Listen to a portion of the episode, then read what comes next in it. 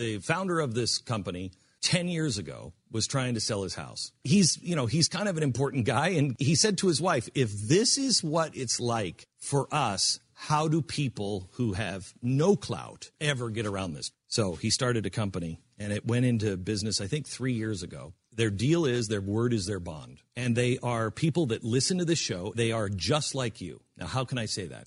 Because I'm the founder of the company. RealestateAgentsITrust.com. Also from Truth Revolt. See, this is why I didn't like really Rudy Giuliani in the first place. Every, everybody was high on him for a while, but the guy is not a conservative uh, per se or in any way. Um, former mayor of New York. I mean, he was a great mayor, I think, and he did a really good job cleaning up New York City. New York City was kind of a pit when he took over. They had the squeegee people. They had the you know the window washers that would come out. He got rid of all that, and that seemed to really help. I mean, people were pissed off in, in the beginning, and they're like, "Well, how are these people going to make a living?" He's like, "I don't know, somehow else, some other way." No, not by breaking the law. not law. by breaking the law. Right. And it was already against the law. It was just Right. that they no one was enforcing it. So he enforced it. I mean, it's not safe for people to run out in traffic and start cleaning your window anyway. No. Your windshield. And so he put a stop to that. He also brought Disney in uh, into Times Square. That helped a lot. Got rid of some of the prostitution and the, you know, sex shops and all that stuff that was going on in, in Times Square. And it's it's an example, though, of course, of how uh, New York values are different than uh, the values around the country. And that Giuliani is a, was a great mayor for New York City. For New York. if he he he would not be a great senator from Texas. No, he right? no, he like would I mean. I, you know, so there are there are Right. different standards that you have for your politicians, and and you know, in a situation where New where, where New York was in, um, a really high crime rate, um, incredible crushing um, regulation. Uh, he was able to free uh, the city up a little bit. Yeah. Um, he was obviously strong on um, police and, and and that sort of element of things, and to to, a, to an extent that a lot of people were uncomfortable with. Uh, but it did work, um, and you know, of course, it also benefited on the idea that there was a, a, a trend in crime falling at that point too. It wasn't all Giuliani, but it did help, and he did. I think he did a good job, and it's certainly better than the last two mayors.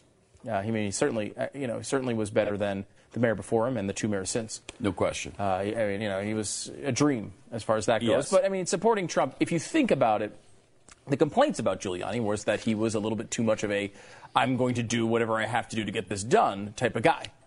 Um, that was kind of, you know, the issue with him. Sort of a, he was a little bit of a strongman mayor. Um, and, and of course, when you need crime and uh, punishment, and you need some law and order going on in your in your society, that sometimes will work out well.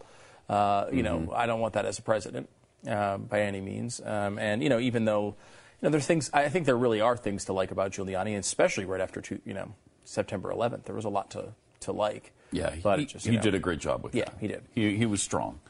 Um, but uh, now he is. He told the New York Post, "I support Trump. I'm going to vote for Trump."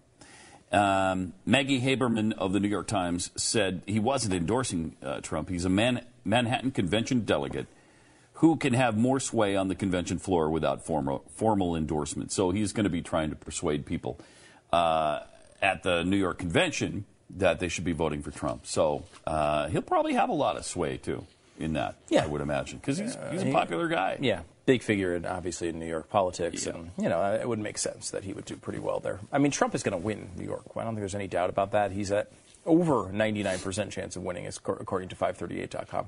Wow. Um, now, uh, his polling is showing an, a massive lead of uh, 50, let's say 52, 53% um, to around 20 for both Kasich and Cruz. Um, now, if that, the ideal outcome here is like something in the area of 49% uh, or 48% uh, for Trump, keeping him under 50 and getting both Kasich and Cruz above 20%. Um, it's a it's a it's a thin you know it's a very narrow needle to, to thread there. But if you can do that, you're going to cut into his delegate lead uh, by quite a bit. I mean, but I would expect him to get something like 70 delegates out of New York. I mean, I, that's kind of what I expect. Yeah. Um, he might get 50 if we're lucky, um, but he's going to get 70, and he could get 90. I mean, it wouldn't, it wouldn't be surprising if he gets almost all of them. Red State had had a scenario today where uh, they were talking about 54. If if Cruz can keep him under 50, and he himself can get over 20, and I think Kasich needs to as well. It would be a scenario something like um, 54 for Trump, 30 for Cruz, 11 for Kasich. That would be ideal. I mean, that would be That's a huge probably yeah. as as good as you can expect from New York State. The good thing is, of course, that Trump has underperformed his polls almost everywhere. Yeah. Not necessarily always with the raw number, but usually with the lead. Um, if he's got a 20 point lead in the polls, a lot of times he's winning by a 6 Mm-hmm. Um, so hopefully that continues to go on. However, in New York, I don't expect it to. And New York is going to be the most fertile ground for um, Donald Trump in America. If he can't get 50% in New York, he can't get 50% anywhere. Yeah. Meanwhile, uh, local Vermont outlet WCAX.com uh, reported that the city's the city billed uh, Trump's campaign $8,500 in public safety costs earlier this year, and they still haven't been paid. Bills are about two months past due. Uh, it's $8,500. You know, pay the bill. Come on.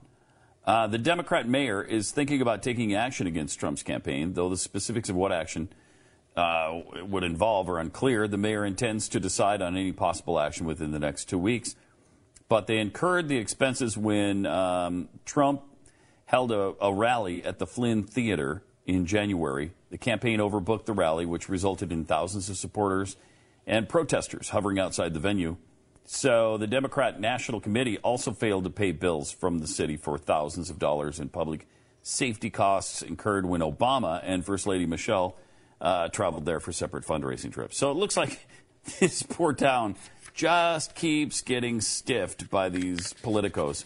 I mean, Donald Trump is always bragging about how wealthy he is. Are you Mr. Self-funding. yeah, and self-funding his campaign. You're going to split hairs over 8500 bucks? Come well, on. It's the same thing that's happened to him with the employees at all these places. He, you know, the state finishes, they give him a win or a loss, and then he fires everybody to save money. I guess. Mm, I uh, guess. You know, maybe he should take more donations and try to solicit them more, so he could actually expend the amount of money needed to win the campaign. Although um, I'd rather him not. Please don't. Yeah. I take that back. You, you'll. it's, it, you know what? You're just being treated unfairly. You should drop.